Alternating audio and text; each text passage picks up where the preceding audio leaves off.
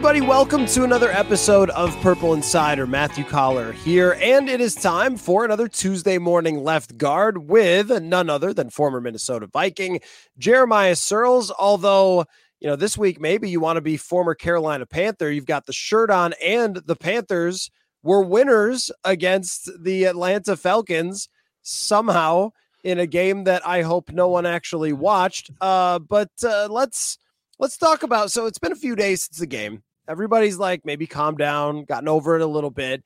And we've also talked in circles about what it means for Kevin O'Connell, who should be pushing who's tushy, and all that stuff on QB sneaks and the way that the Vikings melted down. But I want to talk about everything else. Like, mm. as we were so focused on the way that the game ended, what did we miss, Jeremiah? And I think that we should start with the running game and Ty Chandler, where Kevin O'Connell said that Chandler is going to be a featured part of the backfield. And by featured, I hope that means like in the same way Emmitt Smith was mm-hmm. featured for the Dallas Cowboys. And uh, yeah, he had a backup, and I'm sure that guy was wonderful. But, you know, yeah, I didn't want to see him a whole lot. So I think the same way should go for this, where Alexander Mattison is fine as an NFL backup running back. This should be the Ty Chandler show, the Ty Chandler show from here till whenever, and maybe even the Ty Chandler show going into next year. I watched every run play back and a couple of the screens to him and pass blocks. Eh, was it perfect? Like, no, but man, I was impressed by Ty Chandler in this game, Jeremiah. Yeah, me too. You know, that's the thing is I rewatched the tape, you know, watching the game live, you're like, man, this guy's having a hell of a day. But when you really dive into the tape and the X's and O's and how he was patient in the run reads, he trusted the run reads, and then he hit the hole with such acceleration. He looks like an every down NFL back, right? He's really coming into that. And you've seen kind of the steps he's taken throughout the year to get to this point. And for when it was finally his show, he made the most of it, man. I mean, to have he had over 100 yards, he did great. The offensive line stepped up in a big way and helping him too. But I think, yeah, it's his show going forward, and it's his spot to lose, in my opinion, from here out because he can bring a level to this offense that we've been begging for for a year now. Like, man, just get this run game going, find a way to get it going and you start seeing the the building blocks of next year right i mean i hate saying it but building blocks of next year because you're looking forward to it but even at the end of this year building off of a run game makes you feel a little bit better about maybe some options at quarterback if you can start feeling really good about this. But Ty Chandler was excellent in this game. I thought the blocking tight ends were also excellent in this game. A lot of good stuff in the run game that kind of got glossed over because of the collapse, but you can't speak enough about the run game coordinator and how all 11 guys were really keyed into getting this run game up and going.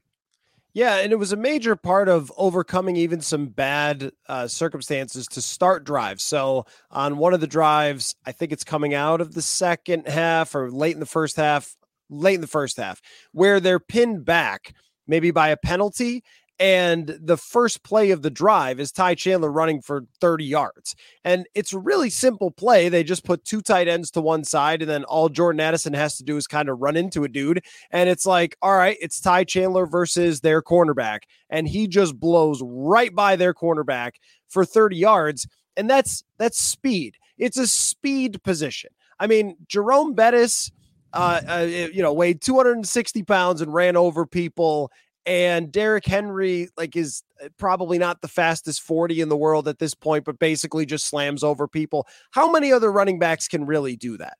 And what you're usually asking is to hit very small spaces very quickly and that's what Ty Chandler can do.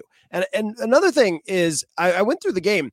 I don't remember more than maybe one negative run I mean, like if you hand it off and you bounce off a dude and you go for like two yards, that still keeps you moving. Like, all right, second and eight, you can run again and you could try to get third and short. You can go to a play action. You can pass the ball. You could do just about anything. There were very few times where Cincinnati was able to just stop Ty Chandler immediately, that he was often falling forward. And I think when we think of a dude who runs a, a sub 4 4, it's like, oh, well, is he going to be too light? Is he going to get taken down easily? but I don't see that from him. I, I, see him pushing forward on every play. So even the bad runs are like three yards and not negative three yards that pretty much kills drives. And we saw that way too often from Alexander Mattison. Yeah. And, you know, the thing that I always look at for a run game is called efficient runs. Tony Sparano was one of the guys that pounded this into our heads when we were players is you have to be efficient when you run the football. And in his word, an efficient run is four plus yards right? That is an efficient run, right? Because every every run's blocked on paper to score. Right? It just is like everyone should be accounted for and it works, but that's just not the way it goes. But if you can cover guys up, get some movement at the point of attack, a good running back should be able to efficiently get you four yards. Ty Chandler averaged 5.7, right? 5.7 yards, which is almost two yards past what an efficient run would be. And so, to your point, what knocks down those yards per carry are the negative runs, right? A carry for a minus six or a carry for a minus five. And those can be a combination of free runners, right? If a guy gets a free runner and there's someone standing in the hole, or if a guy's trying to just dance too much in the backfield instead of putting his feet and go. And then the thing that Ty Chandler has going noticeably different than the rest of the running backs on this roster is the acceleration through the hole, right? The ability to put his foot in the ground, see the hole, and accelerate right? It's something Saquon Barkley was fantastic at young in his career. It's something Chris McCaffrey is still incredibly successful at. And you talk about all the backs that are great, the acceleration through the hole, through that immediate first line of contact, like you said, running through an arm tackle of a defensive lineman that is being blocked or a linebacker that's covered up and using that burst and that acceleration to get on the second level. And then when you have that kind of speed, you put those safeties in a bind because they think, do I run up to this guy and try and get him on the ground? Or do I try and corral him a little bit here and wait for the cavalry to come. And you saw the Bengals secondary time and time again getting stuck in that no man's land. Right, a safety at 11 yards, he accelerates to the hole. Now there's a five yard buffer between him and the safety, and they have to make a decision. And a lot of times he just, like you said, blew right by him or made a nifty little nifty little shake to try to bounce and glance off them and turned a six yard run into an eight or a 10 or a 20. And that was just really fun to watch. And I mean, he's an old lineman. I was like, yes, more, keep it going. Right. Like and and then we can circle back to why didn't you give it to him on fourth and one or third and one? But all to be said, I loved it. I loved every second of it. I want to see more of it. I want it to become a staple because when you have an O line that trusts a back back there, we just kind of start feeling ourselves a little bit more too. Like, hey, we have a home run hitter back here, right? Was, we felt it when Dalvin Cook was a rookie. I'll never forget. We were like, dude, this dude can take it the distance at any time. And that's what Ty Chandler brings is that explosiveness of we give him just a little crease, he can accelerate and get through. And this dude can be a legitimate home run threat every time he touches the football. So this is the crazy thing coming out of the game. If they squeeze forward for five more inches, just pushes tush a little bit farther, right? A little bit harder. Maybe get Harrison Phillips in the backfield to do the uh now at some point we're just going to have a defensive lineman grab the guy and throw him. And then that'll be uh, fine. I think that'll be a good strategy. Like, who's willing to fly? Let's have Danielle Hunter pick you up and just heave you over the line of scrimmage for a first down. How fast would that get banned in the NFL? Just a three yard running start hammer throw. Just when,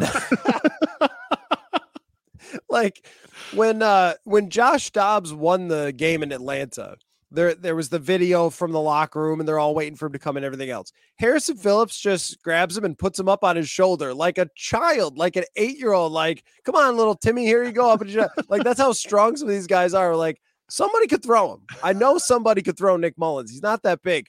Uh, so what was the point I was getting to? Oh yeah, that's right. If he could get, if he gets that first down and they kick a game winning field goal, and we're talking about still having you know a great chance to make the playoffs, which they didn't lose out on actually. Yep. I saw the charts they lost like 8% for uh potential chances. It didn't mean a whole lot the way that the other results were, but we would be talking about this is the most dangerous the weapons have been I mean in the KOC era mm. because mm. Jordan Addison is bringing more than Adam Thielen did last year. And Ty Chandler, in the couple of games where he's gotten a ton of work in Denver and then in Cincinnati, he's been more dynamic than Dalvin Cook was last year for them outside of a handful of really big plays. I think we'd be saying that like the way that TJ Hockenson is playing for the, the entire second half of this season. And yet the interpretation ends up completely different be- because Tee Higgins did some Space Jam stuff and went up and, and made the most insane play and then they couldn't get the first down on the tush push. But like it makes you believe that they can go toe to toe with Detroit for at least one of these two wins and potentially beat the Packers because Ty Chandler is playing the way he is, because Justin Jefferson came back and looked really, really good in that game. Yeah, and it just it goes to it's the eight old saying, winning fixes everything. Right? We win this football game and our tune is look out. Are the Vikings a team that you want to tussle with in the playoffs? Right? All those things come into play. And that's why, again, because we've talked about it and I've listened to plenty of Vikings radio. We talked about the class, like there's a lot of good stuff on tape. And I know there's no participation trophies, and I know that's not what people want to hear. But when you put your true tape hat on and you watch this game, you're going, man, for three quarters, this was a dominant performance. It really was. Defense was playing with their hair on fire. The offense was um, being very efficient. They were hitting on all things. Nick Mullens was doing exactly what we asked him to do outside of the crazy, weird interception, funniest one you'll see all year. But, you know, throwing for over 300 yards, managing the game, good completions, getting the ball in his playmakers' hands. Like all of those things were just like really fun to watch. And then they just all get brushed under the rug because one goes up in the L column. And that's what football is. That's how it goes. The margin for error is so small each and every single week between winning and losing. But you do have to highlight the fact that all the criticism can and should be pointed at times at KOC. But what he's been able to do with what he has with Nick Mullens and then featuring the guys that he feels he can put trust in, like Ty Chandler, that's a big plus in my book for KOC. That's a big plus in my playbook for this whole offensive staff of being able to adjust and adapt and pivot almost on a week in, week out basis and still put a team out there that is competitive on offense every single week. Well, and one thing with the struggles in the run game is we can't like use AI to simulate what it would have been like if someone else was in there. And if there's a reasonable criticism, it's okay. I get that Ty Chandler may have not understood everything before, but could he have understood more than you thought he could, or mm. some stuff? How about like 40% of the carries worth of information? And I think he's pass blocked just fine for the most part. Also, I tend to believe that Latavius Murray is the only good pass blocker I've ever covered. like these running backs are just not great at it. And if it's a younger, inexperienced player and he makes a mistake, they're like, oh my God, we can never play him again. If it's Mattison, he makes a mistake, they're like, oh, it's okay. He's a veteran. Like what? I mean, it's the same result.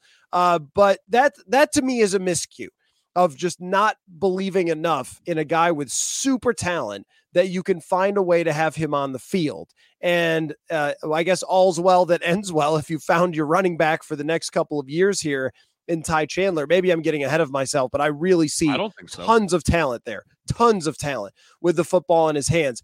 Uh, so uh, the other thing is too, uh, what I was what I was getting at is that the run scheme you know, was like, is is it wrong? Is it weird? Is it bad? No, it's not. They just need a guy who runs really fast in order to hit it, which shocker, right? From the running back position.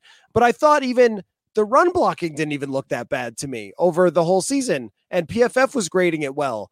And the next gen stats were grading it well. And yet they couldn't run. It was like, what is going on here? And I think we have now a pretty clear picture of what was going on is they needed Ty Chandler to run. But I, I wanted to ask you what you think happened on defense and whether that should be a blip and a strange confluence of events, or is that something that the Detroit Lions are going to go, oh, yeah, baby, we're going to use everything that they use in the second half of that game and look out Brian Flores' defense? I think it's a little bit of both. I think Jake Browning made some really critical throws and critical moments, almost to the more than I've seen Goff make at times this year. You know, I think that's a guy rising to high emotions, battling it out. Like, and sometimes that happens. Sometimes you run into a guy that's just red hot and he's seeing the field, he's seeing everything. And hats off to Jake Browning for being able to do that in those moments. But I also think the offensive line for Cincinnati did a really good job of what I call sifting through the trash. And what that means is just being able to get back off the ball, let things develop in front of them, pick up who you can and then try and let your quarterback say, okay, we've got five guys we can block. We're going to block those five, Mixon pick someone else up and go. But also, there was times where Mixon misses a blitz pickup. I, I distinctly remember, I think it's in the third quarter.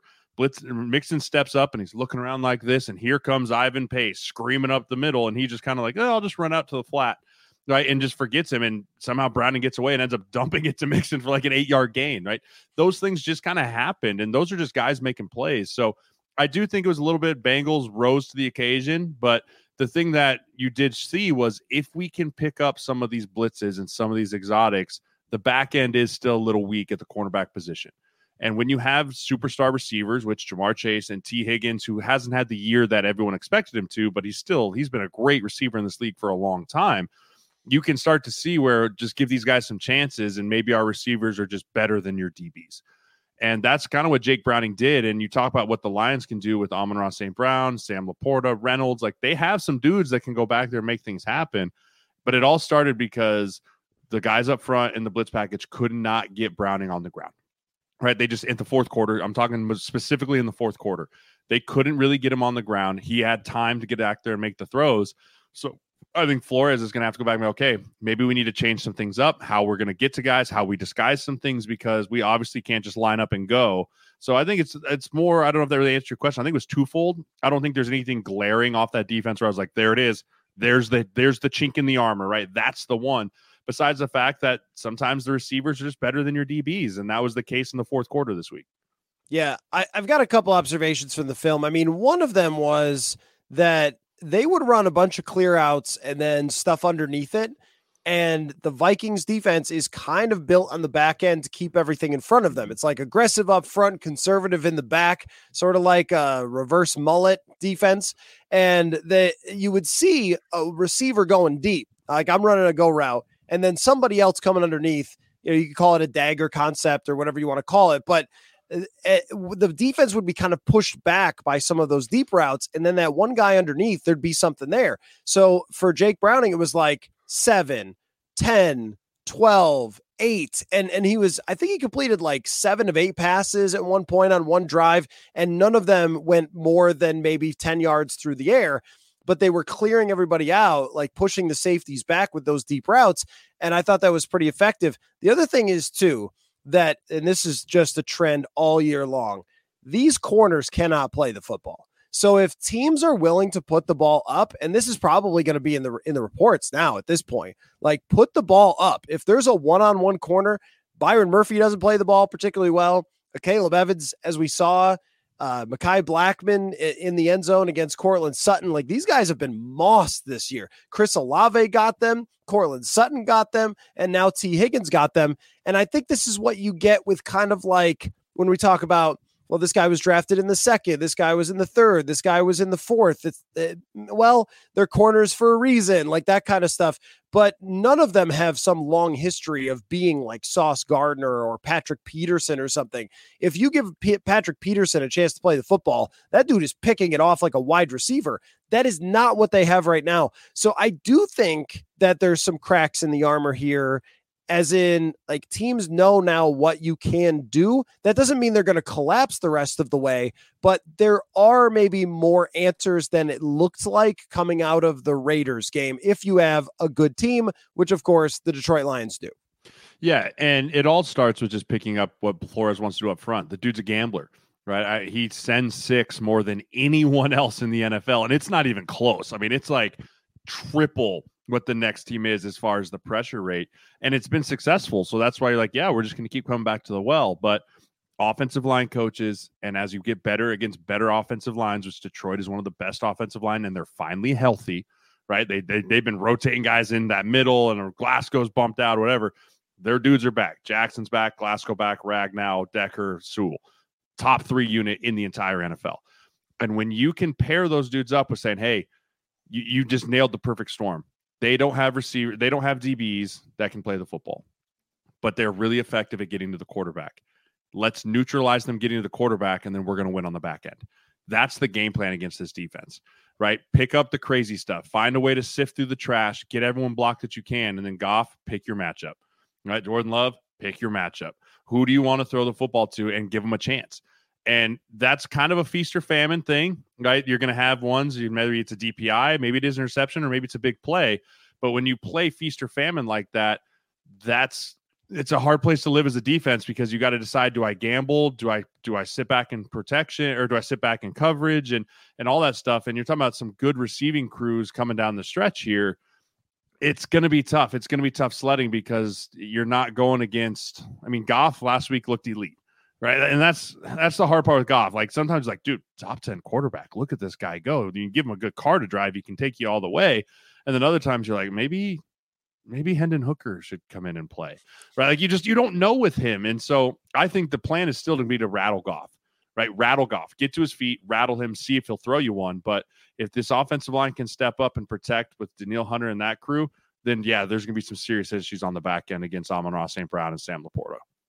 Folks, is there any better way to spend the holidays than attending sports? Knowing you guys, I'm guessing the answer is no. Well, there is a way to get to all of the events that you want to get to during the holiday season with affordable tickets. My friends, you are going to want to check out the Game Time app. It's the fast and easy way to buy tickets to everything sports and also much, much more shows, concerts all on game time. One of the cool parts about game time is that they have flash deals on last minute tickets and a low price guarantee, which means if you find something lower in the section or row, they will credit you 110%. You also get images of your seat location, which I love because those maps can be a little confusing. Buy tickets in seconds, have them arrive right to your phone it's great. Download the Game Time app, create an account, use the code INSIDER for $20 off your first purchase. Terms apply. Again, create an account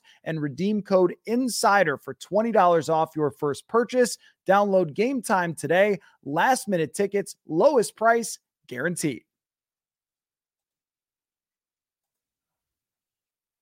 Well, and I was looking at some numbers about the Vikings defense in general, DVOA, which is the you know Aaron Schatz, the old Football Outsider stat that uh, is is pretty useful to give us kind of context about yardage and how strong is a team really, that kind of thing.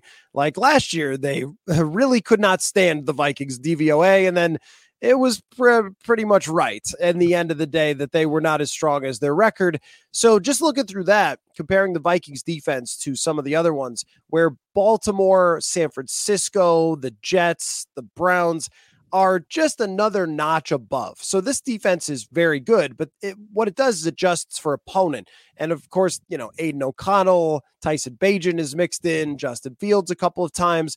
And I think even though Jake Browning is not that great of a quarterback, the supporting cast and the coach are so good there that that was a level up from a lot of the teams that they had really dominated. So we should have expected a tougher challenge, which it will be with Detroit as well, and more answers to be found and more receivers to make catches and so forth. And I think that when a team has multiple weapons, they're going to be bringing Gibbs out of the backfield. Now Jameson Williams is involved. Like this is going to be a tougher challenge. But that's where you look at the rosters and go, okay, I get it. Like San Francisco, Cleveland, Baltimore, there's just stars across the, you know the the entire defense. Where with this team, it's like you know Harrison Smith and uh, okay, Danielle Hunter. Anybody else you got that's like a proven star?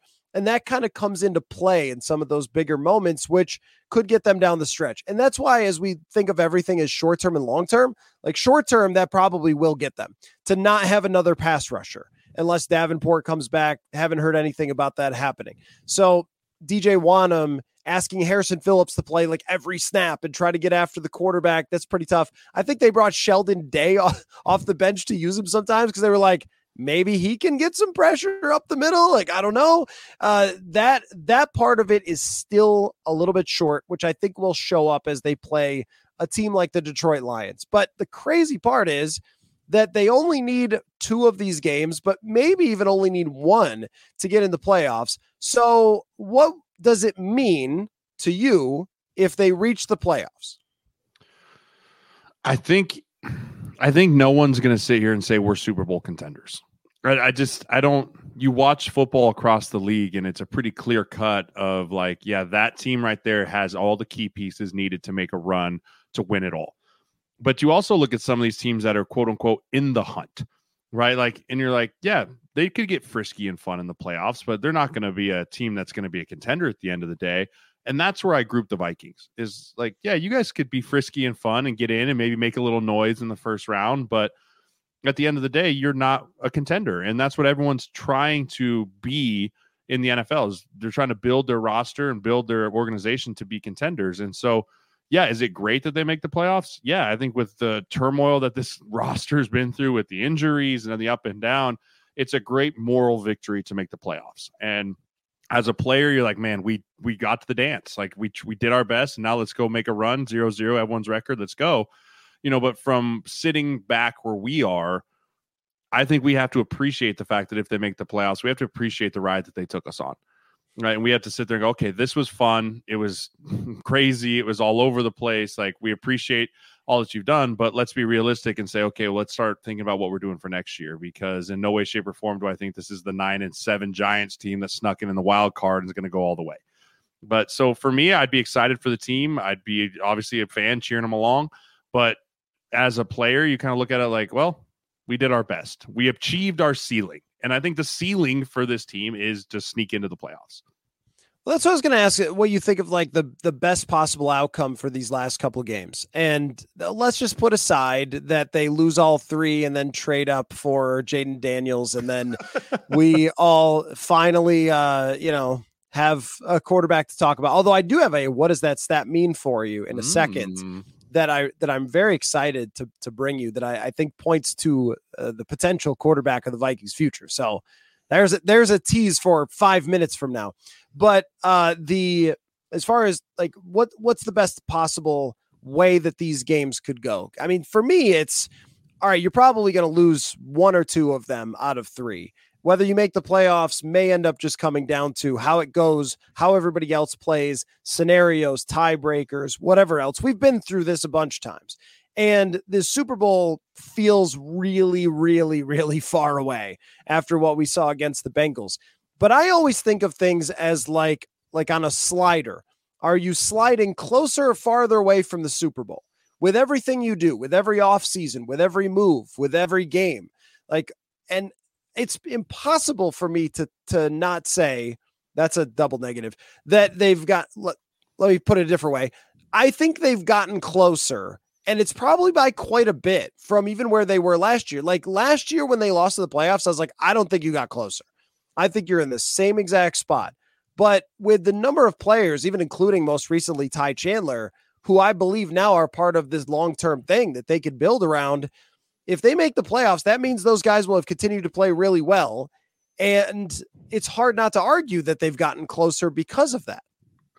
I I think this year is a true example of what a competitive rebuild actually looks like. Honestly, you know, you you take Kirk out of the equation, right? Kirk was always the linchpin of like we can't be competitively rebuilding when we're paying our quarterback this much money. Right? Like that's always that was always the argument of how are you rebuilding when you're paying a quarterback go win a Super Bowl type of money, right? So as soon as you took and eliminated Kirk Cousins from the equation, we've seen what a competitive rebuild really looks like, which is we have really good players, we have young players that we're trying to bring along, and so we're going to be competitive in every game that we play in. We hope. But in the end of the day, the goal is to rebuild to, like I said in our earlier segment, to make ourselves contenders. And so I completely agree with you those steps have been taken this year.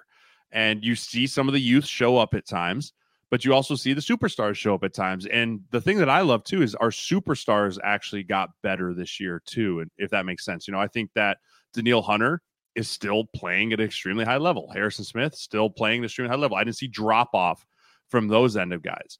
TJ Hockenson took big steps in the back half of the year of becoming the guy at tight end, like that we expected earlier in the year, just kind of wasn't there. So you see big steps there. Darrisaw continue to be one of the best left tackles.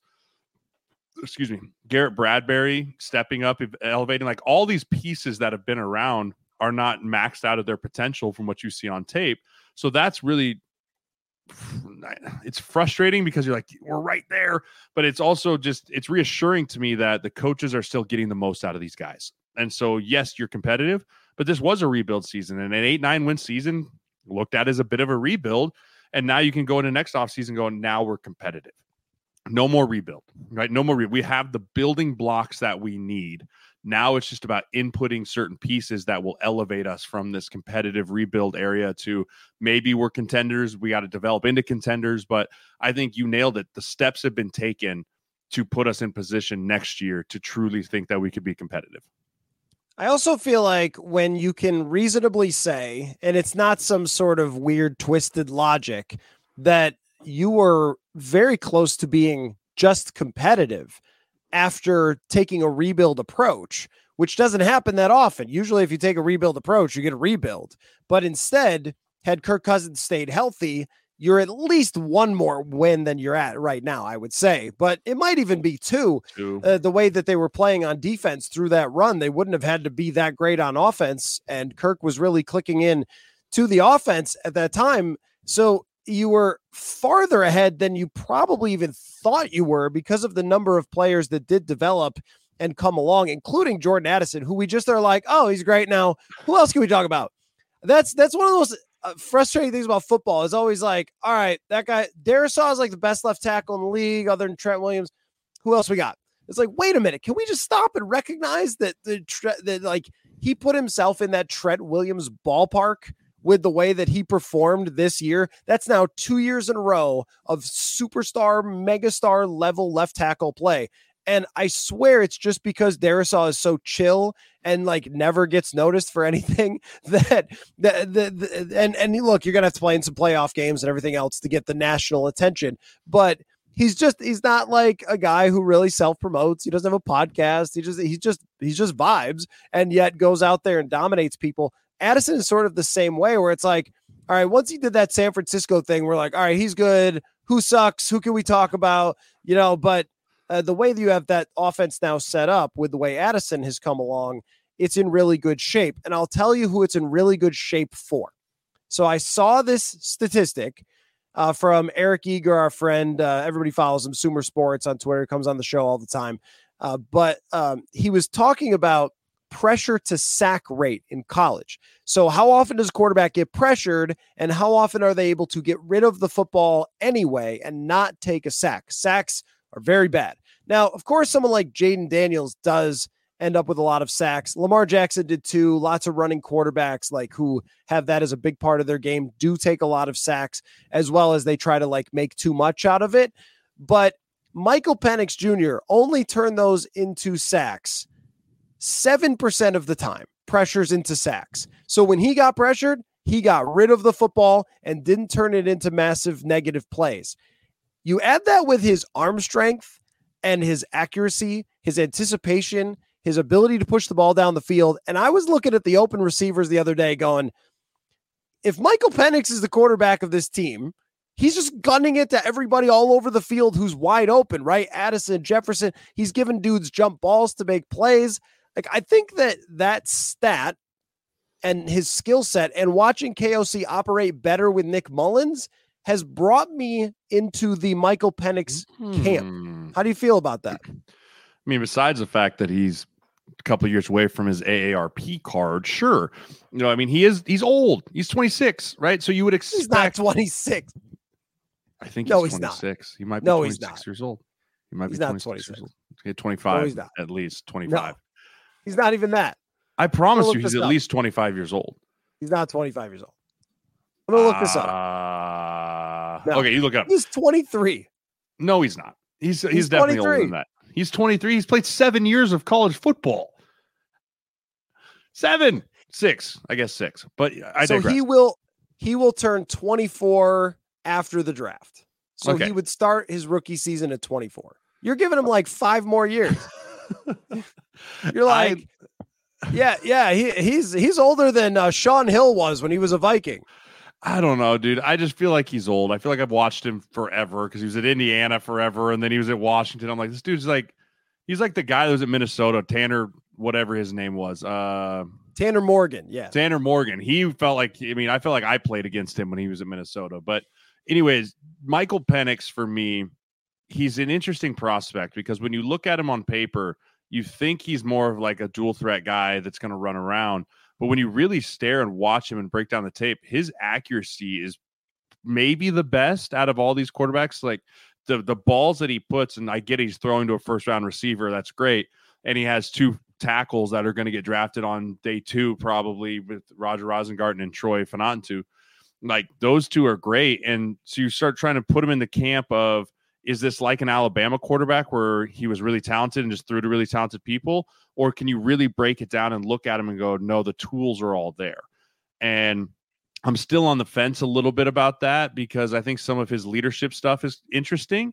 You know, as far as like there's times where they won a big game and he's like got his head in the equipment box and you're like, you okay over there? Like, but then you see his teammates rally around him. So I like Penix. I don't know if I like him in the first round type of guy for Penix, but I agree with you. The accuracy and the ball distribution is very good by him. I'm excited to see what he can do in the college football playoff because I think that'll be also very revealing on a big stage. But I agree with you. There's receivers running open. Nick Mullens has the operable brain to get it there, but he lacks some of the arm strength and the the nuts to say I'm just going to throw this up there, right? Which is to be expected of a backup quarterback. Versus, I think if you can get a guy like Penix or even a rookie quarterback in there that's serviceable, Bo Nix, that's like, hey, I'm going to give these dudes a shot, right? I don't know any better. I'm just a 28 year old young guy running around in here. Sorry, had to. I'm just a young buck in here just chucking it around. I think you're right. This is an offense that's set up to be a run and gun, really fun offense. And that's something I think KOC is going to definitely be looking for in the draft.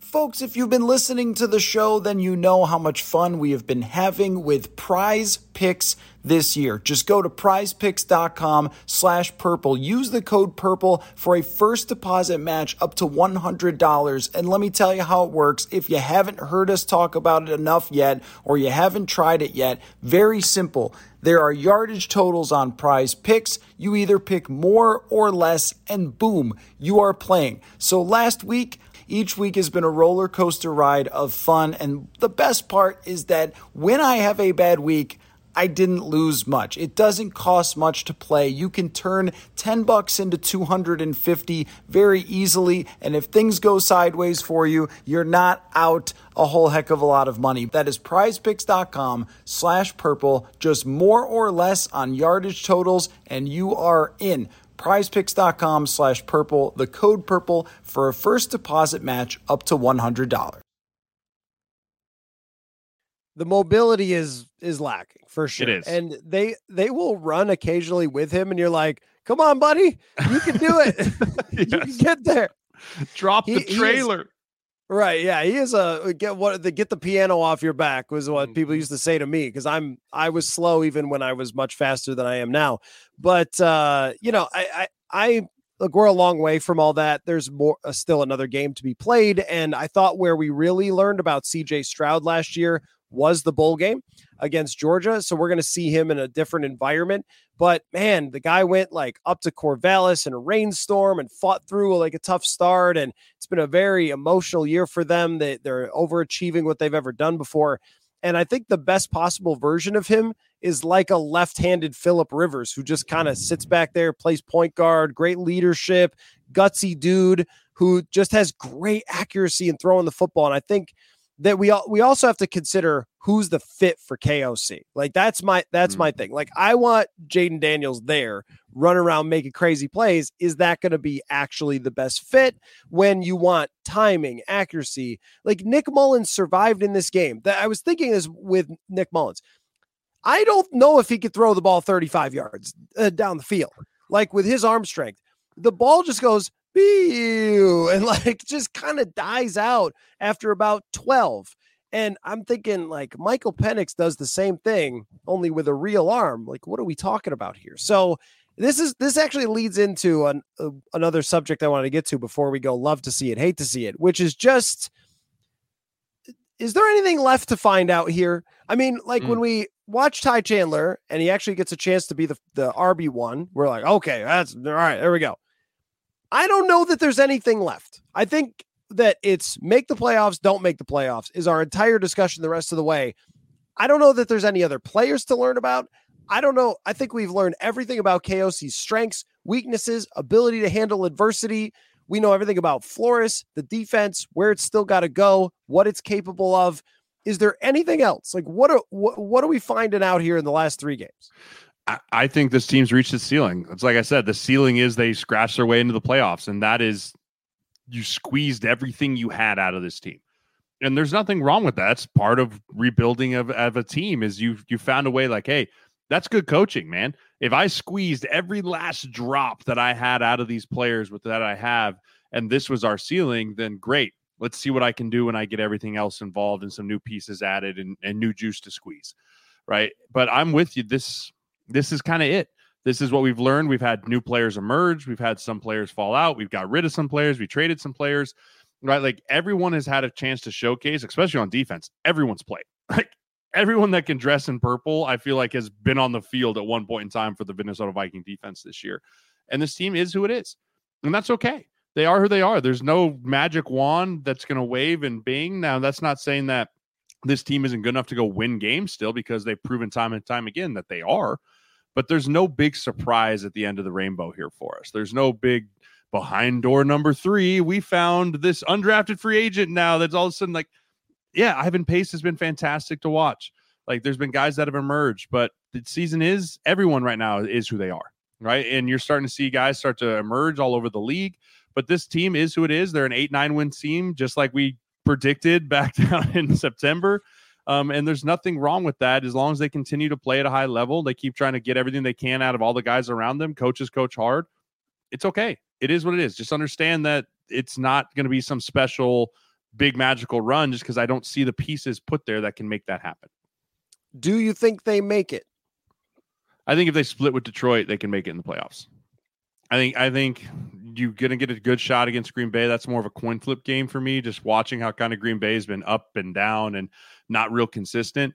Uh, I think Detroit's gotten themselves back on track a little bit last week. You know, they were kind of figuring their lives out. Are they contenders? Are they a joke? And everything in between. They figured their lives out. I think if we can split with Detroit, I think we can beat Green Bay and then give ourselves a chance with maybe some of the other stuff that needs to happen. But I really do think if we can find a way to go one on one with the Lions, we get a chance to get in. And I would say if they are able to go one on one against the Lions, that the, the door is much more open than against anybody else to go to Detroit and win a playoff game. Yes. And if they win a playoff game, that will be about as much as you could ever dream of getting out of this situation. Uh, all right, love to see it, hate to see it. I will start. I can't believe Aaron Rodgers isn't going to be able to come back. I just hate to see that. I just can't believe it. This whole time, I was on the edge of my seat going, is he going to do it? Is he going to come back from an injury that literally no one has ever come back from within the season? Oh, yeah, probably because he's got the modern science answers. That's the guy I would really turn to for all the knowledge about science and bio- biology and everything else. That is my dude. And then what a disappointment to find out that he won't be able to return from an Achilles tear in the season. Too bad. What a shame. Oh, we were just it was prime. The Netflix documentary was already written, Matt. It was it was already ready. You know, Rodgers returns and leads the Jets to Super Bowl. Right? It, it was already written. Netflix had bought the rights, but yeah, that was never going to happen. And anyone who ever thought that was going to happen, just go buy a lotto ticket. Like you might be real lucky. It just it's not. It wasn't real. It never was real. And hats off to him for building a huge audience and probably capitalizing on a lot of off the field opportunities because he stayed relevant. He stayed in the news. He stayed very like, hey, business businessman Aaron Rodgers, nice job. But anyone who's ever had a surgery on any type of tendon that has been repaired knows that you can't go play in the NFL at a high level unless you are a 1 billion percent healed from that thing. And it's just human nature. You're not healed. It just doesn't work like that. Yeah, I would say narcissist Aaron Rodgers that feeds off only attention uh, had a great year, and you know he didn't play and was never going to play, but he had another really good year for him. Just going on Pat McAfee and getting all the tweets from the insiders and the retweets and everything else of the clips that came out of that show. So well done from that perspective, but hate to see he won't be returning. What do you got? I love to see it is Buffalo Bills, man. Like that team last week, we were like, okay, Dallas is back. They got the signature win. They beat the, they beat the Eagles. They're rivals in the division. They're looking like they're going to contend with San Fran as maybe the second best team in all of the NFL. And here are the Buffalo Bills just sitting there going, man, just get me into January.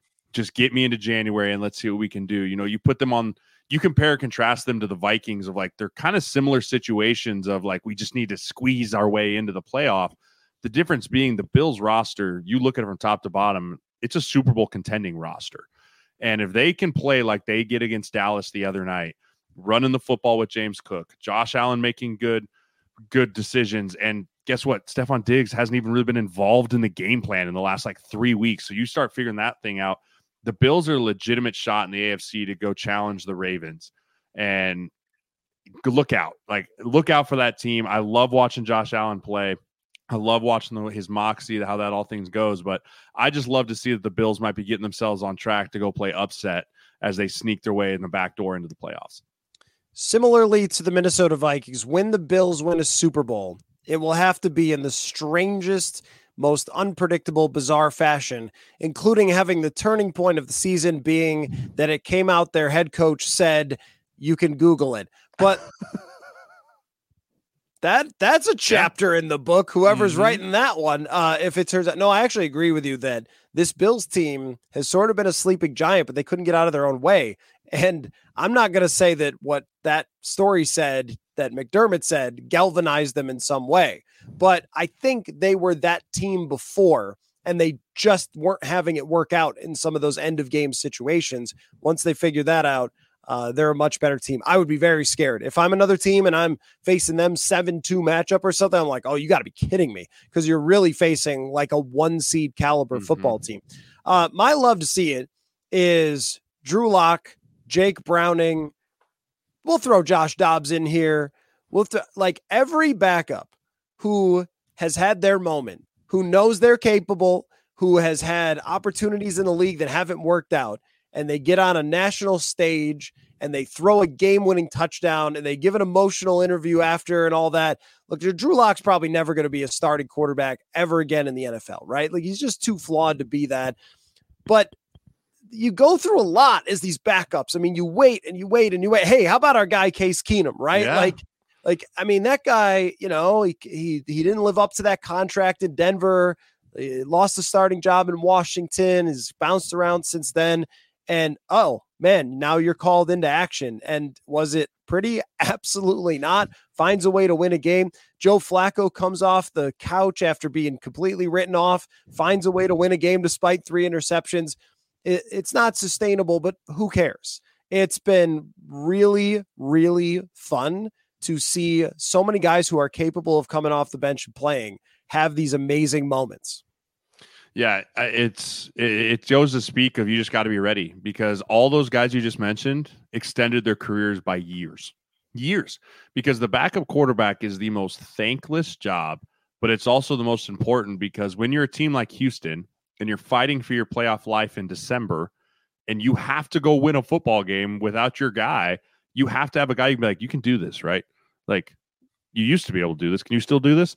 And if you have a guy that's like, yeah, I've done it before. You'll make a team forever. Matt Barkley is still in the NFL, right? Like because he's a guy that's won football games. You just have to prove that you can win football games as a backup quarterback. It doesn't have to be pretty. You just found a way to win, and you'll extend your career by multiple years in this league. So excited for all those guys. Case in particular, I love that guy. He has been relevant since 2017, and here he is again on Man- on the Manning cast, just checking in, doing his thing. So um, love that. My hate to see it is twofold. I hate to see some of the injuries going around late in December now. The Mitchell injury was awful to see for the Ravens, Pittman being hurt. But my other hate to see it is I don't love the league coming out and being like, you're suspended the rest of the year for a hit that, yes, it was vicious and yes, it was to the head neck area, but it's really hard for me to be like, man, that's a tough play for a guy trying to dislodge a football. And you could tell immediately he got up like, I wasn't trying to hurt that guy right? Like I feel like some of these these big time hits, and like obviously Kareem Jackson set this whole stage for all these safeties of multiple offenders, and like we have to throw the hammer and come down on these guys. But you're putting the DBs, in my opinion, in a really, really predicament of like, do I selfishly not try and hit this guy so that I can stay in the stay in the game and not get fined, or am I trying to dislodge this ball so my team can win the football game? And you're putting some of these guys in, in really, really risky situations for football wise that I don't love the leagues being like you're suspended the rest of the year and in the playoffs. We're just not even dealing with it anymore. It's not a one game, a two game, like you're just done. I don't love that for the league. I don't love that for football. I think it's something that's going to be have to addressed heavily in this offseason. And no, I think there is something to be said about intent like intent of a tackle versus like just trying to make a play. It's a bang bang things happen. Guys are moving different elevations constantly. You're running forward, you're running forward. So I just don't love to see that in the league, and it goes twofold with some of the injuries that have happened the last couple weeks. I think hockey fans understand this one really well. Hockey and dirty hits are always really, really tough because are you making a physical physical play to try to, like you said, dislodge the puck, or are you trying to take someone's head off? And sometimes that line is very close. And by mm-hmm. the way, the guys on hockey skates or on cleats are moving insanely fast, and we're asking them to basically play slow motion, which is yeah. what we could slow it down and look at. And I think it goes under that know it when you see it type of thing. Like I know it when I see it, when a dude just clearly lowered his head and said, I am going after this guy. And I didn't feel like it was that um, to the extent that someone should be suspended for the rest of the season. That to me is reactionary because it got shared around because everybody lost their minds over it because the guy got hurt. Uh, at the same time, my hate to see it was going to be concussion spotters. Mm. What is it that you do here exactly? I mean, do they get paid?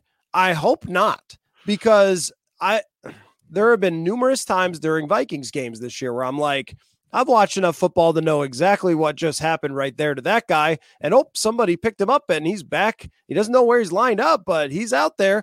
Uh, and then Trevor Lawrence, my guy got hit right in the brain on a, and then his next throw went to nowhere. Like, okay, you can you don't have to do it right when he gets hit. You can also watch the next play and be like, okay, something's up with that guy. You can look at the replay. What what is the spotter just there for show? Yes, he is.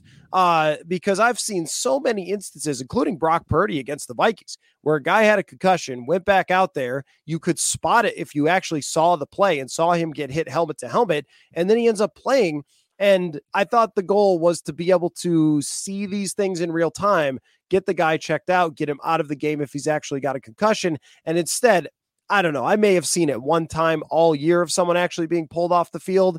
I'm not exactly sure what it's for, but that Trevor Lawrence incident was really bad for the NFL, and I think that the uh, the, the total game was so much focused on well, what a game for Lamar, what a game for the Ravens that that storyline just didn't really get picked up on mm-hmm. very much. But th- this thing has been totally useless, and they need to do a better job with it.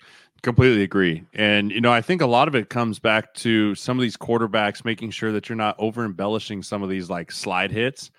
You know, like I think of like Tommy DeVito last week, right? Like he slides and they kind of, and he's just like, and like freezes. And so they're like, is he dead?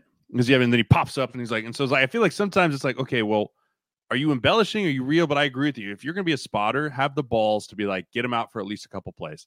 Like if we really are going to hang our hat on player safety, making sure guys are right. Like have the balls to page the ref, get down there and be like 16 out of the game until he can get cleared. What's the worst that can happen? Like I get it from a team's perspective. Like that's my starting quarterback. I can't just have him miss third and eight. But if we're truly going to say player safety, we have to all be okay with it. And I think that everyone needs to jump on board and be like, we need to be more aggressive with the spotters in in the player safety realm.